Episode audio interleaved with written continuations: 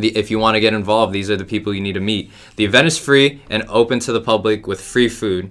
That's right, free food. So stop on by, open to all majors. Once again, open house. Stop by the Sugar Palm Room, located upstairs in the Student Union, room 228. All right, so the men's basketball team, uh, thrilling game. I saw back. Absolutely. The ending was definitely Get you your on- nitroglycerin pills. Yeah, it definitely like the end of the game, like kind of like had you your heart racing a bit. Um, a late foul, with like 0.4 seconds left on the clock. Alijah Martin steps to the free throw line, sinks two free throws. Uh, Tulane just like throws a ball. At, uh, uh, FAU intercepts it. Game over. FAU wins 85-84 the to Tulane, a team with like I heard multiple players average double digits in that game. Good team. Tu- yeah, Tulane a very good team seeing that game. So what are your guys' reaction to the result of that game, including the ending? You want to go first, Cameron? Sure, I'll take it. Um, I guess this is just like what FAU basketball is now, and like the American, like every game is like a couple of heart attacks waiting to happen. Um, it's I guess it's just like my thought going into this game was like they haven't had like a stretch this bad in multiple seasons, so it's like my ex- my expecting my expectation was them to come out of there like their hair was on fire, but you know, Tulane's a good team. This is a good conference. You're not gonna have like off nights. Um, but it was good to see like them getting back to like those things um, that for so long have made them a really good team. I, shameless plug, like uh, JD likes to say. I wrote a column about this, and in it I kind of break down. I love like, it. Shameless plug. Do they- it. Put they, it. They gotta. They had to start getting back to the things that you know made them a good team. They Mhm. liked in the past. They liked to rely on their red hot three point shooting, but that got away from them in those three games. Um, after Arizona, it, it started to pick back up a little last night. I want to say they shot just like a hair under forty percent. Uh, looking at like from the field, forty four percent from behind the arc, uh, thirty eight percent. It's like a little like not like averaging the past couple games like yeah, twenty. I'm, I'm sure that the, for at least the three point percentage, that's like a touch below like their season average is what I'm assuming, but it's a significant jump from the brutal three point shooting like for the past couple nights. Um, Vlad had Vlad Goldin had a really good night. uh, Um, Nick Boyd as well uh, led the team twenty one he led the team with 21, but Vlad had 19 right behind him, and a lot of like really good uh, like rebounds from him. S- See him making his presence felt, which you didn't exactly feel those past couple games. So seeing him, who's supposed to be like the best player on this team, it, having a seven foot one center is not something a lot of teams uh, can brag. So playing through him when it when you can, um, getting back to that, Mhm. getting back to those things, it's you started to see it a little bit last night, so that's good. It's good like CFAU, a ranked team, get a victory because we've seen the past couple days and um, men's college basketball, a lot of Yeah. ranked teams, including a lot in the top ten, have lost. So it's like least good because Right. they're worried about like, oh, uh, what that- if you be a part of that, That- trend? that's the what I'm saying about like the American and like it's not just FAU. Like Mm-hmm. FAU's dropped these couple, but like take a look at Memphis. They struggled uh, a night before night before last against. Yeah, they've been winning those grind out games Yeah, for sure. it's, it's so it it's not just FAU. It's playing in the American. It's playing a much tougher schedule, and just some of the calls and the bounces didn't go their way. Like we talked about this a couple episodes. Every bounce, every call, damn near went their way a Mhm. year ago. That's not going to happen this year, and we're seeing that happen. So, And- um, good to get a win. Good to see them getting back to like the things that make them great. And kind of like what I said last uh, episode, last Tuesday, remembering what Johnell Davis said after the Bryant loss, which was when you're the best, everyone's going to come at you with uh, come at you like what JD said, like with full on punch. Like they're going to come at you and Yeah. try to be better I than you, and like that's pro- Man, they were. That was a, There was a lot of turnovers that was in that like, game. was, that was a that was like a, a gritty game, man. The crowd was getting into it. the, the- and, like the um, announcers seemed like the announcers probably like that's like some speculation in the group chat. We're on whether they were like What's Let's, his- oh, I mean, let's not talk about the group chat, but what's yeah. what's uh, what's number twenty four from Tulane? It's something Cross Junior. Cross know his first Junior, uh, Kevin Cross. or- really good, but man, he's a motor mouth. He was going at Yeah, it he was like with John the L from and Nick from like the first play of the game. So like to go in there like on a rough stretch, Um, and have and you know what? I think that's gonna happen. And I think I think our guys are well tested for that. But I did peep that the their uh, Tulane's player their six eight forward Kevin Cross Jr. really good, by the way. really great player though. I mean he he had a spectacular game. He was Yeah. hitting shots that usually players of like his type shouldn't be hitting.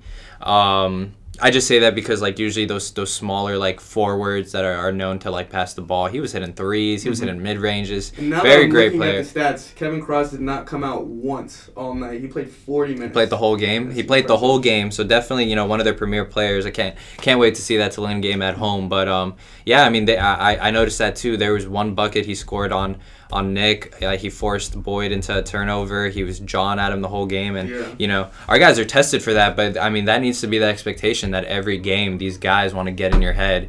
You know what I mean? Especially after playing a rough stretch of basketball, these guys are going to be coming at your throats. They want to the the national media, whether we ask for it or not, we have it, and I think other teams know that. I think for sure Kevin Cross wants to get that national media attention. That look, I played all 40 minutes and I had a good game against an, a top AP ranked team. You know, all these players are coming in, th- coming into playing FAU with the with the idea of, oh man, I- if I have a good game, then the story will be about me. Yeah, I feel Absolutely. like also like uh, a team like being ranked, like you want to like try to be better than them, have that challenge. Like okay, this team, uh, highly ranked, and we're like the underdog. Let's try and like show Yeah. the media, show the world we're not like that. That we are not the underdog. We actually they're coming here as the underdog. This is gonna be every night though. Every time they travel, they get on the road. It's gonna be just like that. There's gonna be like opposing fans jawing at them. There's gonna be Mm-hmm. opposing players who'd have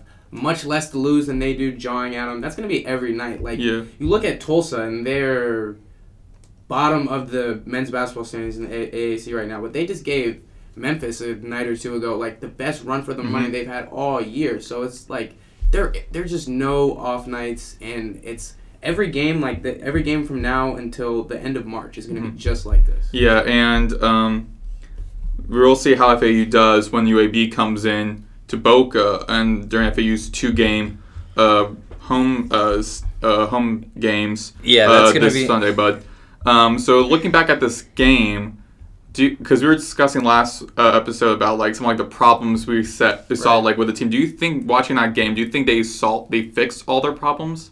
You want to take this one first? Yeah, um, I think it's definitely a step in the right direction. I think, and uh, you know, I mentioned this with with uh, some people that were watching the game as well. Is that um, when Nick Boyd's in the starting lineup, they play with much better pace. You know, um, you know, young uh, Nick Boyd, he he's definitely he was a big reason why we went as far as we did in March Madness. You know, obviously March Madness just brings out the best of of your players and, and coach may have said plenty of times like we're not going to be in march form in in december um, but you know nick boyd was battling an injury um, So it was Vlad. and, and- like, was yeah, Vlad. They actually said on the broadcast that he's fighting through some things. Um, so you know the guys are beat up, but you know they're still finding a way, and I think that they really dug deep, and they're they're kind of starting to, to, to go back to the things that, that made them so successful last year, which is winning those grind out games. You know, pushing with pace, moving the ball a lot better. You know, I noticed that when when the offense is slowing down, it's because dudes are dribbling way too much, which is gonna happen because teams are gonna play their best defense against you, and you know you're not gonna be able to get into all your sets. Um, so I mean, do I really? Th- I do I think uh, their problems are fixed? I know because I think every game that they're gonna play is we can pretty much consider a problem because every team's gonna want to come and uh, hit FAU with their best punch. Um, but you know, I think they played some really good basketball yesterday. Um, I will say though, we did get bailed out with that final call because we did pretty much almost sell uh, that ending. They went on a 4-0 run to take the lead, and um, I mean, if, if Alijah Martin doesn't get fouled on that shot, uh, that's a that's another loss, and that's our first uh, losing streak in over a couple seasons. So. Yeah, first back to back losses I think since like they said like in 2022 or something. Right, we haven't had back-to-back losses in a really long time, which is honestly really funny to hear out loud, and just goes to show how spoiled the FAU fan base is of like how After a success- single year. too. after a single year of success, like mm-hmm. how spoiled we are that our team loses a couple bad games. No losing streak, mind you. We, we always bounce back, and they're ready to be like, we're not even gonna make it to the tournament. Like We're gonna be NIT bound. we're get, we're making the tournament. You know, Yeah. we, we were definitely we were ready to hit the panic button. Um, like I like Cameron said earlier, he wrote a great column piece. Check that out. upressonline.com. I believe the title is uh, I think the title was uh, why. Do you remember the title? I, I, that's crazy that a day later I don't. Let's see. It's all good, but you know we'll we'll, we'll plug that real quick. Great opinion piece. Um, Yeah, you I know, was gonna say, Cameron, no you- no time to, to to hit the panic button yet. yeah, I was gonna say like Cameron, do you think like from watching that game? Well, um, I'll say that one. I don't like it. It it's a hard question to answer because I don't think there was too much to panic about before. But um, the the kind of like chinks in the armor they they showed. Um, one one game isn't shouldn't like completely like wash that from your mind for anybody. Like like I said, the things that um, that they needed to get back to. Um, leaning on your seven foot one center, leaning on your ridiculous three point shooting, uh, your, your ability to move the ball. Um, they they're a back in one game. They're back to leaning on those things. Be consistent like you were last year. Mhm. Um, I, like last year, I don't think there was any worry at all. Like night to night, like what team's gonna show up. Like you knew you knew what FAU team you were gonna get, no matter the opponent. Um, getting back to those same things. So yes, it was a start getting back to those same things, but I'm gonna need more than one game sample size. Mhm. Yeah, uh, just I have people friends texting me that they're hearing us over the breezeway. So in case you're wondering who we are and what we're talking about, this is the U Press Play Sports podcast. Check us out on Instagram at U Press Play Sports or on Owl Radio. Um, Every Tuesday and Friday. every Tuesday Four and Friday, five. four to five p.m. You also Um, can check out the Instagram live video. check us as out on. Instagram Live. We're live as well. Um, shout out Justin. Uh, if he, he he's the one that texted me, let me know we're on live. It's always a little surreal. You know, we're we're just three geeks talking about sports, but sometimes we realize like, oh yeah, you know, this is live. Yeah. Um, but what about you, Maddox? How how'd you feel about the game? Uh, I I was watching the game um, and also working on some of the notes for uh, the, our upcoming podcast. Looking at the game, uh, I thought it was like good. Definitely, uh, I saw them improve a lot. Seeing them making those three pointer pointers, but one thing I did notice was even though they did improve on that uh, uh, behind the arc shooting, um, they still at times were up big. They're up by like double digits a couple times. Had like pretty, pretty long leads. Yeah. But then all of a sudden they lose that and like close to the end of the game where like crunch time, if it's like a close game at crunch time in the last few minutes, and uh, Tulane going to four no run for uh, John for Alijah Martin, um, kind of like quote unquote like saved the day for that game. So I think it was also seeing them a lot of times making all those like it felt like it felt like they needed to like make those three pointers a lot, and I even see them keep missing them. Like you don't make as many three pointers when you're up in the by like double digit lead or like by up like a couple possessions. Like you can still like make layup, make jumpers, but don't have to like always go behind the arc. Yeah. So I think that's like something Yeah, they have I- to improve on, especially against UAB, which is like a pretty good program. Another Yeah, that's team. that's Yeah. that's definitely. I mean, that goes for all basketball teams that live and die by the 3 mm-hmm. Is that if you're not hitting that three, you got to find a way to generate some offense. And I just think that's just the general, just like. Um, what's the word I'm looking for? It's just a popular thing right now is that it's either threes or layups, and you know I think basketball teams are at their best, and this is why Johnell is our one of our better players is that he can hit that mid range. You know, he can get to the, those spots in the middle of the floor that are usually wide open when you're known as a team that's emphasizing either three point shooting or layups. Um, especially since we have Vlad. I mean, like, how awesome would it be if Vlad was like a stretch big and like he could like every from time to time knock down a corner three? Like, I really think we would be unstoppable. Become like Victor Man, Wembanyama is like shooting That's three. what I'm saying. Like, they, like the Victor Wembanyama's like have spoiled us. Like, Yeah. it- it's hard, man. It's when you're that big, it's hard to move around the floor like a But guard. you know what? Every time I see that uh, Vlad hit like a mid-range jumper, I'm like, man, it's Christmas! Like, what Mm-hmm. a gift! Because it's pretty cash. Like, I, we would have to go back and like do the numbers of like what the percentage is of him shooting from the mid-range. But like, I feel like he probably get. I mean, I don't, I've never heard someone like be like, "Oh, Vlad's a bad shooter," but I, I don't. I think he get like people don't assume he can't shoot just because he'll like it's once in a blue moon he'll even like have a mid range attempt. right? Mhm. Yeah. Like very very rarely there will have to. but be when no he takes them, they look good. So you know, I don't know. If, hey, on, on the slim chance uh, the basketball teams listening, let Vlad shoot more middies. It- Yeah. they're cash.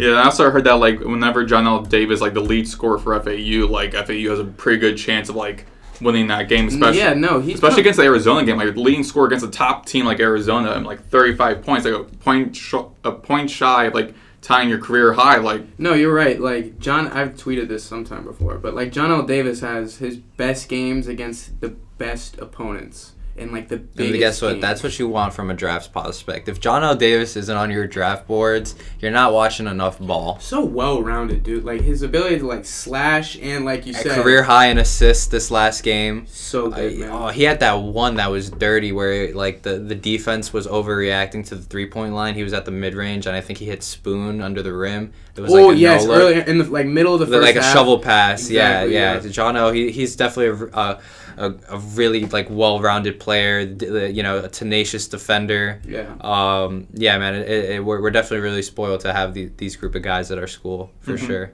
yeah, going to uh, college, both college and pro football. A lot happened in the past couple The days. The carousel goes round and round and Racing. round. Yeah, even before like a couple, like even like less than an hour before this podcast started, um, Alabama just got a new head coach. Already, so already like a lot of stuff's happening, and we're gonna dive right into the Alabama. Uh, Nick Saban, who had about seventeen, I believe, seventeen years with Alabama, took them to great heights, multiple national championships, both in the BCS and the college football playoff. He announces his retirement, and in less about an hour or so ago, Washington's head coach, uh, the this year's AP Coach of the Year, Kalen DeBoer, is now taking his spot. Reactions, you guys, to that? Um, I'll, I'll start off with the Saban, and then if you have any thoughts on Kalen DeBoer, because I'm, I'm not really too familiar with his Go game. Um, you know, I, I watched uh, the, I watched a couple clips of, of Saban's interview with ESPN about announcing his retirement, and um, you know, let me just preface this before I, I go on on that is I'm not an Alabama fan in the slightest, and that's not because I am, you know, I'm a fan of Florida, and you know they always smack them up in the SEC or you know anything like that. It's just. It, it's kind of the same reason why most people hate the Patriots. No offense, Maddox. Actually, full offense, but um, Dolphins fan. it's a Dolphins fan. Well, yeah, they, yeah, yeah, but it's just they they were so gosh darn successful all the time. Like uh, I saw a stat which was just like just so much credit to Nick Saban's greatness is that he has produced more first round Yeah. picks than he has losses as his time in Alabama. And I mean, dude, he was just so so successful that it was just easy to root against him because. Um, I'm somebody that enjoys parity in my sports. You know, I love it when there's two uh, teams in, in the championship that ha- have no, never won a championship. You know, I, I I got tired of seeing Alabama in the national championship Alabama and Clemson year. the past like couple. Yeah, there was yeah there was a good stretch where it was Alabama and Clemson every time, and it's like, gosh, it was just like so annoying. Like, how can I be a fan of this guy? But then after I saw his interview where you know he was being a little bit more down to earth, and he pretty much said like, you know, I'm just getting older. He he was pretty much saying that his age was catching up to him, and that you know the the grueling uh, mental effects. You know, because as a head coach, it's not like you're a player who's like smashing players and you know lifting weights, but just like the mental effects of prepping for a game, game planning, defense, offense, and like a bad player, recruiting. or like a bad player, bad game. Like someone comes on, like a radio show you're on, and they like come at you fast. Like we Right, saw Tyler having- from right. uh, Spartanburg to like D- Dabo, like something like that. Like a lot of mental effects behind the scenes. Right, yeah, So- you know, having to deal with the media and stuff like that. Just he, he was like, I just I can't do it anymore, and it actually like it made him seem less like the hard robot that he is, and it actually made him a little more human, and it made me feel bad because you know Father Time is undefeated, dude. Like he probably if he could coach for another 10, 15 years, he probably would. Mhm. Um, but you know, he just felt like it was time, and after seeing that interview, it really just made me step back, and I was like, damn man, like that's that's a great what a great guy for football. Mhm. Um, so you know, congrats to him on his retirement, and you know, it was it was a pleasure to root it. To, it was a pleasure to see him fail because he was so successful. But that's just all credit to him. Mhm. Yeah, so now into the future, um, their guy they got like literally like confirmed like an hour ago, uh, Kalen DeBoer.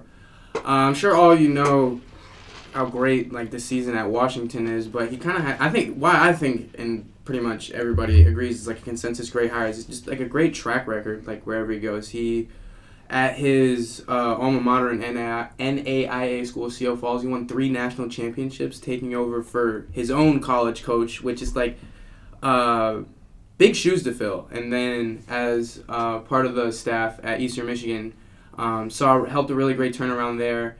Uh, got to Washington, did nothing but great things on the field, on the recruiting uh, trail. really really great hire, and how young he is. Mhm.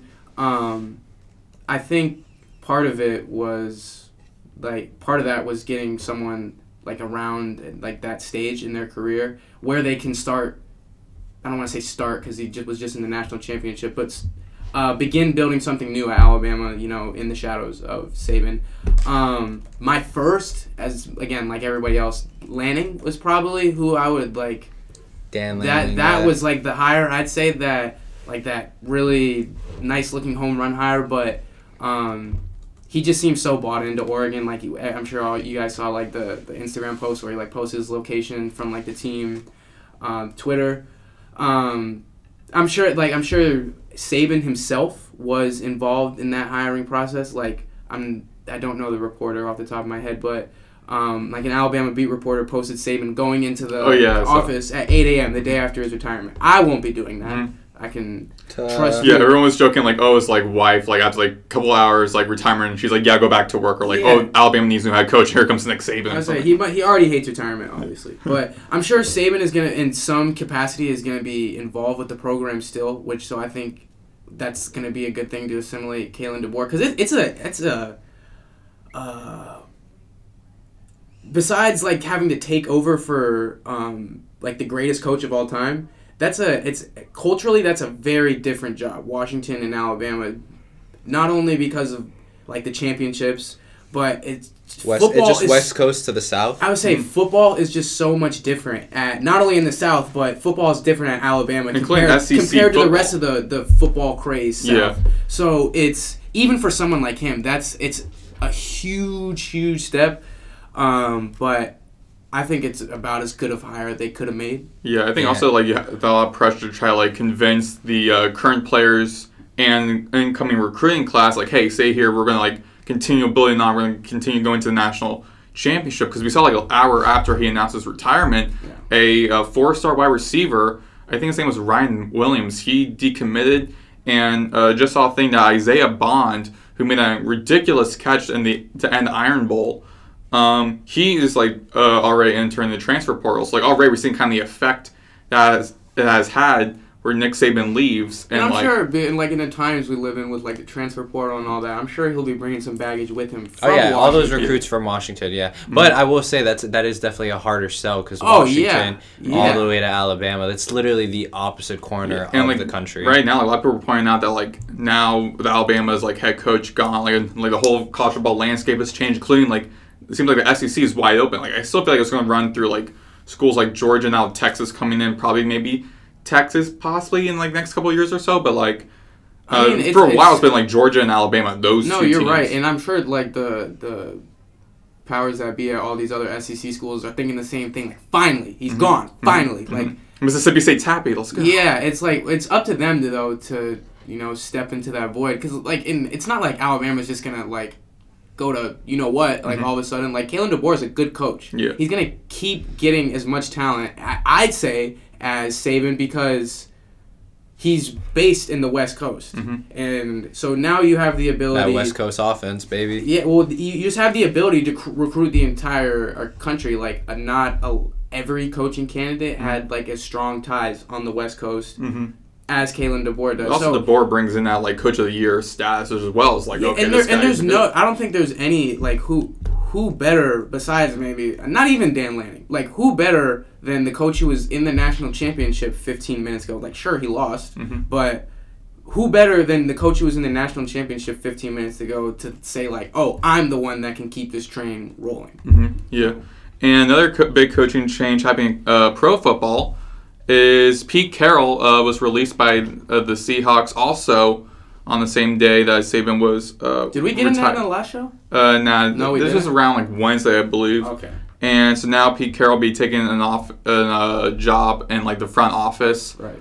Um, so now the uh, coaching carousel for pro football has expanded even more than what we talked about last week with a couple of teams letting go of their head coaches, also within hours of our uh, podcast. And now, who do you think is the best candidate to take the Seattle Seahawks seat as a head coach? That's a that's, that's a I have no idea who's going to take over for the Seahawks. Um, I didn't get to watch the press video for uh, Pete Carroll. Um, He was very like emotional. He talked about like his wife. And yeah, he was like it very sounded emotional. it sounded like he didn't really want to stop being the coach. Um, you know, he's always been known for having great energy on the sideline. Um, and, you know, just being available to the team. So you know that that's definitely gonna be leave a, a huge void in that team. Um, but yeah, they, I mean, they definitely have a lot more questions than answers over there. I don't know who's gonna take over. Um, but I mean, if there's any time to change your head coach, it's definitely right now. Mhm. Um, I'm kind of on like the same boat as JD. Like, I'm gonna, I'm not gonna sit here and act like I'm an expert on like the available candidates. I, w- my leaning is all you in like the modern NFL. Go offensive guy. Mhm. Uh, like you can have like an offensive minded guy or a defensive minded guy, or there's some guys who kind of fall in the middle. But I would lean towards an offensive guy. Like I don't think you have an exact answer at quarterback. I think, and they have some flexibility at quarterback, which like it, you you have to build a team. But it, to me, it like I'm a Bears fan, so it comes down to quarterback for me. Mhm. Um, you know, two names that I've seen floated, Ben, uh, not specifically for uh, Seattle, but you know, offensive minded candidates, Ben Johnson, OC at um, Detroit. Mhm. First. Great things he's done, like one of the best offenses in the league. Great things, like in the renaissance, I guess, of Jared Goff. Mhm. He's been a big part of that. And then another one, he actually interviewed for the Bears offensive coordinator job. Mhm. Um, Klint Kubiak, he's the um, passing game coordinator for the 49ers. Mhm. Um, Shanahan tree is always, you know, Yeah. everybody knows all about that. Um, but that I lean, I tend to lean towards offensive guys, and especially in like the situation in Seattle where you have to fi- kind of figure out what you're gonna do at quarterback.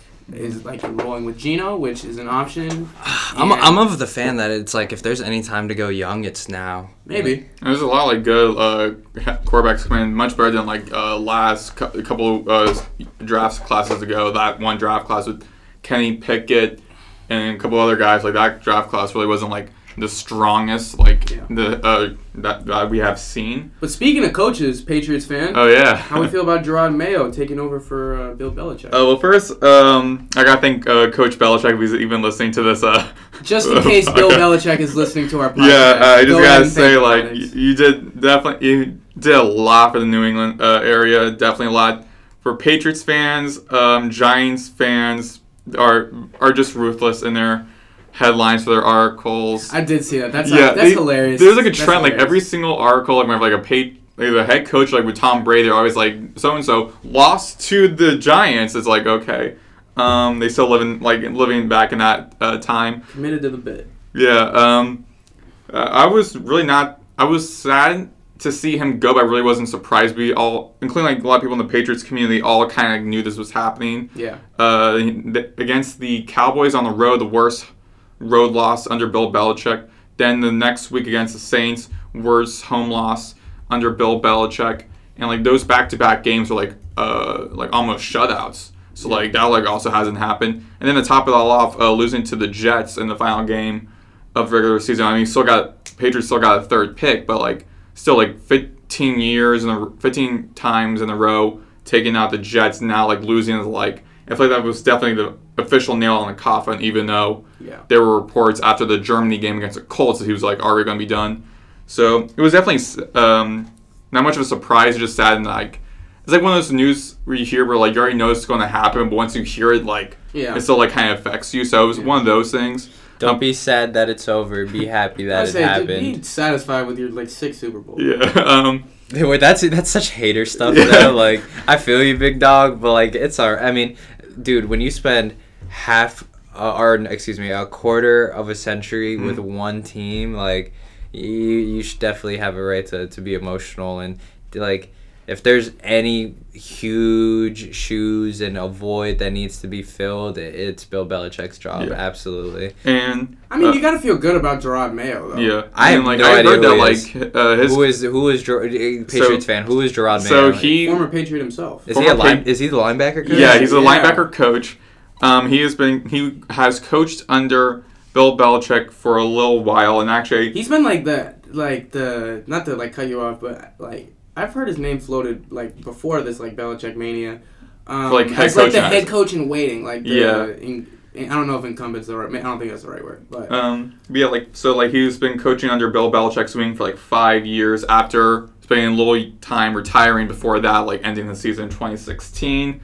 Um, and I was reading this from um, one of the uh, SB Nation blogs for the Patriots, and they were saying how like he has been con- he was contractually op- uh, agreed upon between the Patriots and uh, Jerod Mayo to um, be like Bill Belichick's uh, Bill Belichick's successor, and that was from a uh, a Twitter um, post, a, tweet from uh, Ian Rapoport uh, Yeah. the other day on January 11th. which that has to make you feel good though, because like the like more than any other team like in the league, like the Patriots like emphasize like the Patriot way. Mm-hmm. yeah, I feel like for him, like uh, definitely brings in like one thing. Like he's a uh, coach, like a lot of players love. Like always want to have that as like a head coach, which is like players who like understand him, including him being a former uh, player as well. He spent his entire career in New England, so he definitely knows the Patriot way. Yeah. Having that background, learning under Bill Belichick, uh, having Bill Belichick also coach you, you're kind of like having that understanding of it, of the whole Patriot way, and bringing like a new emphasis to it, especially being such a young head coach,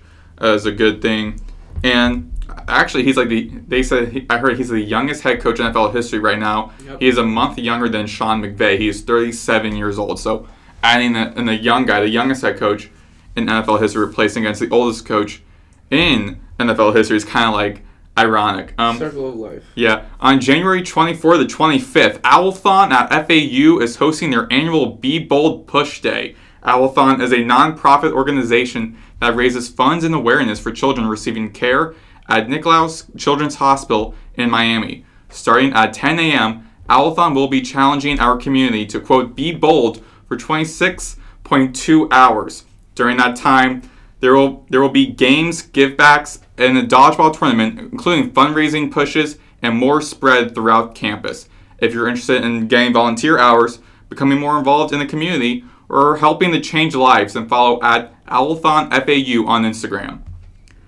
Now diving into the playoffs, um, for Patri- for Dolphins fans, uh, t- uh, tomorrow. Patriots fan. We heard that. We heard that. We heard that. For, uh, for Dolphins fans, tomorrow um, might not be your day weather-wise and streaming-wise, but um, a lot of games happening in the Super Wild Card round happening uh, over the weekend and on Monday, which would be Martin Luther King Day. So um, no classes, so a lot of uh, te- a lot of people in America will be watching. Yeah, everybody sleep. Everybody's getting to sleep in on Monday. Yeah. So stay up watching Wild Card Weekend. and then up watching the Eagles Bucks on Monday. Uh, so some of these games, um, you got uh, think of some games. let's go. on, Let's go in order. Let's go. In yeah. order. Uh, so who you guys have for winning the Texans Browns game and Texans. All right. So okay. Right. So I have the Texans too, but just for the sake of radio, let's have a little bit of a a little also- bit I- of a parody. I also Discussion. I'm, al- I'm also vote for the, have the Texans you have the as well. Texans. Okay, Okay, so so, let's let's just for the sake of conversation, let's say I have Flacco Mag's Cleveland. got to run out soon, and I feel like a, a home playoff game that is going to be rocking in Houston Mhm. is the exact setting for that. Especially that energy of like the team like last season having being like the second worst team getting the second overall pick, but now have your second overall pick and your rookie head coach Also, taking to that length. CJ like, Stroud is like that. So Oh yeah, I and agree. he broke CJ that like Ohio like State. that. He broke that Ohio State quarterback curse that um you can't. Justin yeah, Fields Justin could have. Yeah. Fields couldn't do the job. CJ Stroud's going to do it. Yeah, But, But all right, so all right, all right. No, I hear all that. I'm a big CJ Stroud fan. Houston gets their first home playoff game in a fat minute. Um, but or you know, CJ Stroud's like that. But this is a rookie quarterback in a playoff setting, right? Right, a rookie head coach going against Kevin Stefanski, who already took the talks- Browns to the who playoffs who has taken the Browns to the playoffs as far as the divisional round.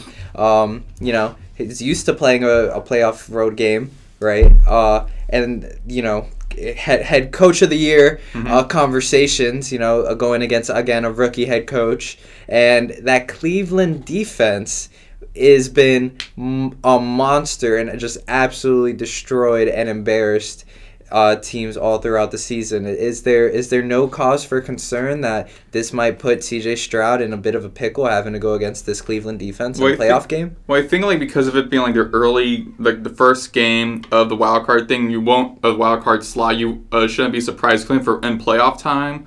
Um, there won't be like an early upset happening. I definitely think this game's gonna go down to the wire, uh, especially the score. I actually went down even more detail and went for the score 31-28 Texans, but I feel like it's definitely gonna be up there for like scoring wise because it's an indoor build. It's in a dome. It's in a building, so there's not gonna Yeah, be any weather problems. So like they can like just break loose and like uh, go ballistic and like That's a, and that's another thing that that you know that's actually a good a good stat. Uh, well, not a stat, but a good pull that it is indoors. Is you know, Ca- Cam, you say that Flacco Magic's gonna run out, but this is a seasoned vet, a, a guy who's won a Super Bowl before, and you think that all of a sudden he's just not gonna know how to play football anymore? Not necessarily, but you know, it's we we do this how many times a year? Mhm. Like we, like we know we know what it. it this it's got to run out. That that and I'm gonna leave. Oh, it yeah, and I mean, Playoff Magic, absolutely. But I will say, But I'm, I'm, I'm we've been waiting- we- towards Cleveland because Flacco going to Baltimore for a divisional matchup would be cinema. Yeah, and again, like the script writers for the NFL will be like, "That's good. That's what we want." Uh, so now the Chiefs Dolphins, um, and I'm kind of transition from like the indoor building to now like weather impact is I believe projected to be right now negative 20 degrees, but with a wind chill of negative 30. And Tua is not great in winter games per CBS Sports article.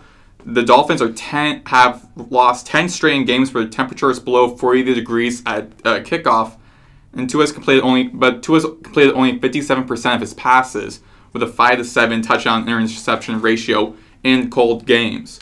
And plus, you're going to like a very loud stadium. Uh, the Chiefs Stadium, like one Arrowhead's one of the loudest, if not the loudest stadium Well, in the NFL. I'll take this one first. I like it could be the most beautiful day Kansas City has ever seen. Mhm. I'm, I'm going Kansas City. The Dolphins like it, let's get the brass tacks. They're one in nine against teams with winning record. Correct me if I'm wrong. I think so. The only one they had was against the Cowboys, and then like with the Bills thing, yeah. And we like don't mean to hate on your boy, but Tua is like perennially bad. Like in late season, Bad? And I just saw a thing that he won't be reportedly won't be wearing gloves at the game, Man, which that- he could, he could be wearing. I'm, that's what I'm saying. Yeah. He could be. He's he's proved he's proved me wrong. Tua. He hasn't shown up in late season prove it games. That didn't change last week against Buffalo. hmm You're going against Chiefs team. What else, what, the else, what else do you want me to say? I mean, like the Chiefs' offense, like uh, has been as like exciting as it's been past couple of years we have seen, but their defense has been solid, including that secondary and that front uh, seven has been tremendous. So you're going against a really good brutalized defense. by you're brutalized by injuries if you're in Miami too. So. yeah, like their offensive have been uh, offenses out a lot and some injuries. I know their Both sides. secondary, yeah, sides secondary has like really injured. Miami fan, Yeah, how are we feeling? Dolphins by ten. I, I, thought- I thought he was gonna- I thought- I- Dolphins by 10. I swear to God, I thought he was going to say no comment. I thought he was going to say no comment. I Dolphins. I don't know if the mic picked that up. Over they definitely Mahomes? picked it over the mic, but Dolphins, Dolphins. by ten. In no, the uh, no, cold? no, no, no, no. Uh, that, that was that was for the sake of the bit. Um, Okay. If I was a betting man, if I was a betting man, I would take the Chiefs. However, if you want to cook your parlay up, if there's any upset to take this uh, wild card weekend, I think you got to look at the Dolphins because yes, the Dolphins and, and are playing some of their worst football in, in in December. Yes, they're just absolutely devastated by injuries. But I will say this is that the injuries that the Dolphins are uh, devastated by, which is on defense. Luckily for them, they're going against the worst Mahomes offense that we've ever Yeah. seen. And you know, like Tua isn't wearing gloves. You think those receivers with those butterfingers are going to benefit from those cold degrees? The, Especially if from Darius those cold- Toney's playing. If Kadarius Toney plays, I got Dolphins by 17. Because guess what he's going to thought he was going to say 70. I was going to say 70. Eh, there, he's gonna go catch a pass. It's gonna fall off those fingertips, and it's gonna go back for a Jalen Ramsey pick six. I feel like Jalen Ramsey's due for a and pick I, six. I have lived in the north for a little while, uh, for a couple of years in Pennsylvania, and being in the You're from cold, like if, wait, you're from Pennsylvania? No, I'm from uh, t- I'm from uh, Florida, but uh, He's a Boston fan. yeah, but Ugh. for um Who's it? You do you have ties to Boston? Hold on, we need to unpack this real quick. Do you have ties to Boston? uh no, I do have a couple. I do I do have a couple of cousins who do live in Boston, but like That's enough for you to root for. that's better than like.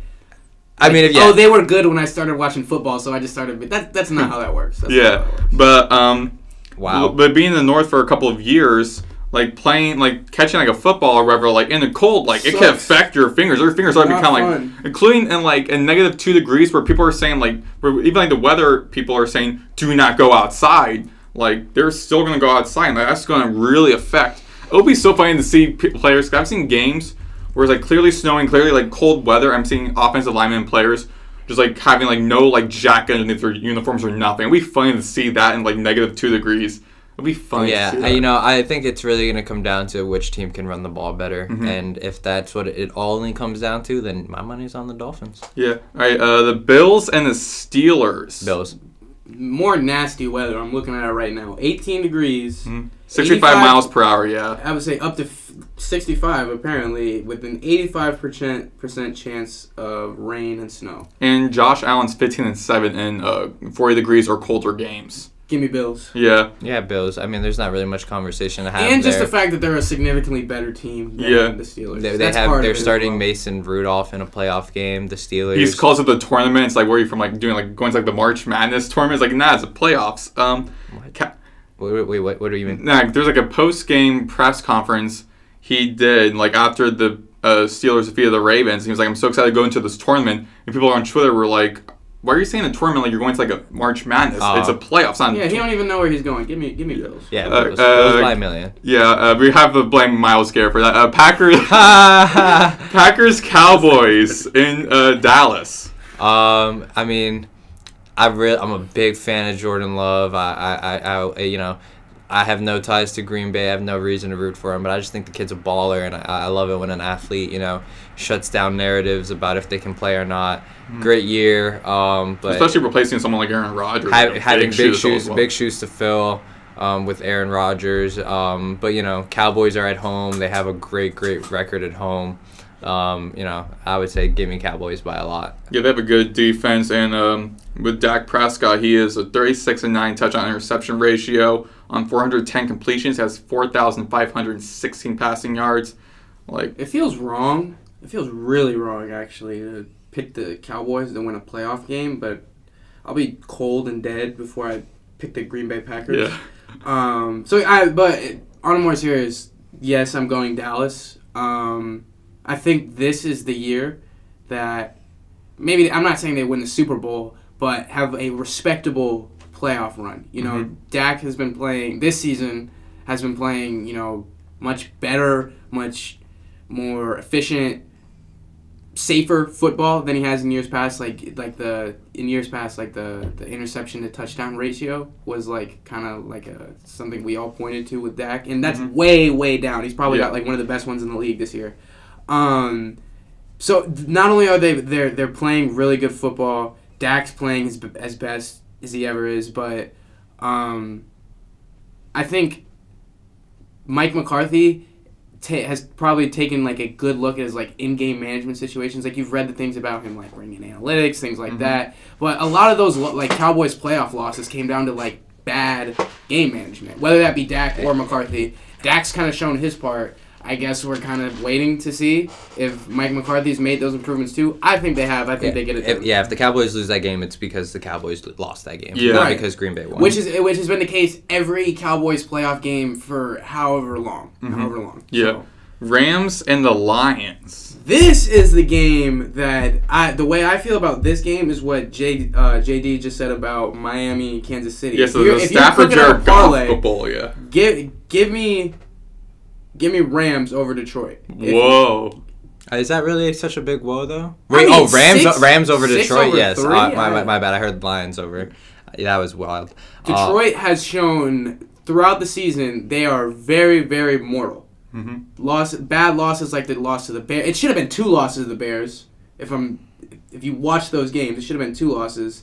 And then you have Matthew Stafford who's hooping right now. Out there throwing seeds every time he touches To the Puka football. Nacua, yeah. They have- throw, I've never heard that phrase before. Throwing seeds. he hooping out there, man. And they, He's they have a farming. really they have a really good o- uh, offense around him. Um, we all everything everyone knows how great of a coach Sean McVay is. Man, we've got a lot of great rookies in the playoffs. Mhm. A lot of great rookies. I Uh, think that same old Lions are the same old Lions on Sunday. Yeah, to Rams me, go in there, get it done. to me, I don't expect. Like, I do expect the Lions to win, not by like a high scoring game, but I think it'll still be entertaining. Um, I do think like that playoff Two energy. good offenses. I just feel like that playoff energy like goes unmatched. Like you'd be like, okay, we did bad this entire season, but going to the playoffs, like a different type of energy. You gotta bring that up, and we know Dan. Everyone knows Dan Campbell. He can bring that energy in. Yeah. So I feel like Yeah. Um, I don't see the Lions going really that deep into like going to all the way to the NFC Championship to the Super Bowl, but I do feel like against the Rams, I feel like I feel like they could get that edge. Could again be like a, probably be a last second play or like goes down to the wire. But I do think Lions at home, that crowd, first time, a tremendous season, Like a season many fans, a season years or something. yeah, a season many fans dreamed of. They want that opportunity. And I feel like the fans are going to show up and make that game a difference. I, yeah, I think Detroit just wins off of sheer narrative. Like, you know, obviously the Rams, uh, well, at least parts of their team are a little more uh, seasoned vets, you know, winning a Super Bowl a few years ago. Um, you know, Matthew Stafford could definitely expose that, that Lions defense, but I just think everybody's rooting for Detroit to get that first playoff. Who's win. everybody? Well, okay, but Not you, the Bear- not the Bears have- fan. not the Bears fan, not the person in the All division. NFC I will North not fans- Be, all not NFC rooting for them to all win that. As you NFC North see- fans want to see uh, the the Lions to lose. All NFC North fans. As you guys can see, we can't help our bias. um, but as far as picking a winner, I just want a good game. Mhm, I'll yeah. go with that. I want a good game. And finally, to end on a good for I said a good game to end on Martin Luther King Day, a day of resting uh, around the around a lot, especially around for uh, um, schools in America. Yep. Buccaneers and the Eagles. Eagles come into Tampa Bay. Who you guys have winning that game? Bucks, Bucks, Bucks. The Eagles. I'm sorry, they're cooked. The Jalen Jalen Hurts has a finger injury. Apparently, he hasn't thrown a football since he Yeah, it injured. was on like his throwing hand as well, which is like a big thing. Right, it's a big problem. It's an away game. They're one in five their last six games. Yeah, you can make the argument that they could win just off of a sheer talent difference, but I think Todd Bowles, you know, having experience in a Super Bowl as the defensive coordinator with that team that won the Super Bowl, um, if Baker Mayfield can just play mistake-free football, you're not playing a great defense at that. You know, they haven't. I don't know. I don't have the stats in front of me, but um, if he could just not turn the ball over, and if they could just get an ounce, uh, a, a smidget of something out of that that uh, run game, yeah, man, I, I think the Eagles are gonna get exposed. Yeah, as a person who like does not like the Eagles, especially being a Pats fan knowing Super Bowl Fifty Two, did not like that. But um, I do think the Eagles could, in a way, provide they like for uh, ranking wise the upset, even though they have a far better record than the Bucks. Um, but I did see a stat that like because they were one five in the last six games, something about like um, that no team has surpa- surpassed. I think I believe it's like the first round of the playoffs at when ending the season with that record. Um, and finally, we're gonna go into um. wait, the- wait, wait. Eagles, please. Oh yeah. My reasoning being that I'm not putting money on Baker Mayfield to win a playoff game. Sorry. Mhm. What? But he has. But he has. Not now. But he has. Not now. But he has. So Are we I gonna think- be keeping track of this across the playoffs to see who knows ball the most out of all? I mean, of we- us? I mean- okay, I yeah, wait, wait, yeah, yeah. So view- before we viewers, log off, do you let- agree with before- that? Yeah, before we log off, let's pick our official picks and I'm by the ones end of the just told you, playoffs- I'm locking in. I'm locking So in. how about this? Let's do it like this. We're gonna just I'm gonna make up. Let's make it interesting. Wild. Okay, so here's here's what we're gonna do. Wild card. If you get it right, it's one point. Mhm. all right. Yeah. okay. It- If you get the divisional right, it'll be Two points. two points. Further and further. Right, Alright. right, right. And whoever has the least amount of points will come up with a punishment. Oh. How about that? Who- How about or how about this? The person Wait, who has the the, most person who points. the person who loses gets to pick their own punishment. No, no, no. Whoever has the most points Gets to picks the pick the punch- punishment okay. for the lowest okay. points. That and the person with the the second place just survives. Yeah. I'm gonna lose, So, um, all right, let's uh, Maddox, I was gonna say for the executive producer, please take care, take, uh, write down our takes. please. So, uh, I have, I have. All right, see, so now now this junk is serious. So now let me get my real, real picks. now. All right, I got Texans. Mhm. Okay. Okay. Game after that, I got Fins, baby. Give me the Fins. One point loss already. Okay. Give me the Fins. All right. Game after that is Buffalo, Bu- Pittsburgh. give me Buffalo. Buffalo. Um, game after that is Green Bay and Dallas. give me Dallas. Dallas. Uh, after that, give me. Oh, that's the tough one. That's a really tough point You know right who there. to go. You know you you know Detroit ain't gonna get it done. You know who to go. You know what? Yeah, give me the Rams. All right, give me the the Rams. Rams. Give me the Rams. I'm Because trying to help you I out. want Detroit. I want Detroit to get it, but I, I don't. I don't. they- They're just heartbreak city. Yeah. So Philadelphia, Tampa Bay. Last one. give me Bucks, bro. Give Bucks? me Bucks. All right. Y'all gonna be big mad when I get all those easy points. All right, all right, Cameron. Uh, so you got Uh, we're gonna ramble these off fast. Give me Houston. Give me Kansas City. Mhm. Give me Buffalo. mm-hmm, Give me Philadelphia. mm-hmm, Give me LA. mm-hmm. And give me Dallas. All right. That's the winning ticket right there. Yep. Um, so that you. parlay is cooked. All right, you can listen to the recording of this podcast anytime, anywhere on Owl Radio, Spotify. Signing off, he has been Cameron Priester. You can Peace. follow him at, At Priester Cameron on Twitter. And he has been JD Delcastillo. You can follow him on. JD, uh, is it dot, JD dot Delcastillo on Instagram? Not because the Twitter's different. Don't do me like that. Uh, and JD underscore Delcastillo on Twitter. And you can follow me on social. Uh, I'm Maddox. You can follow me on socials at Maddox Maddox Blade 04 on uh, Instagram and for Twitter Maddox at Maddox Greenberg. Thank you so much. You've been a tremendous audience and s- see ya. See ya. Peace.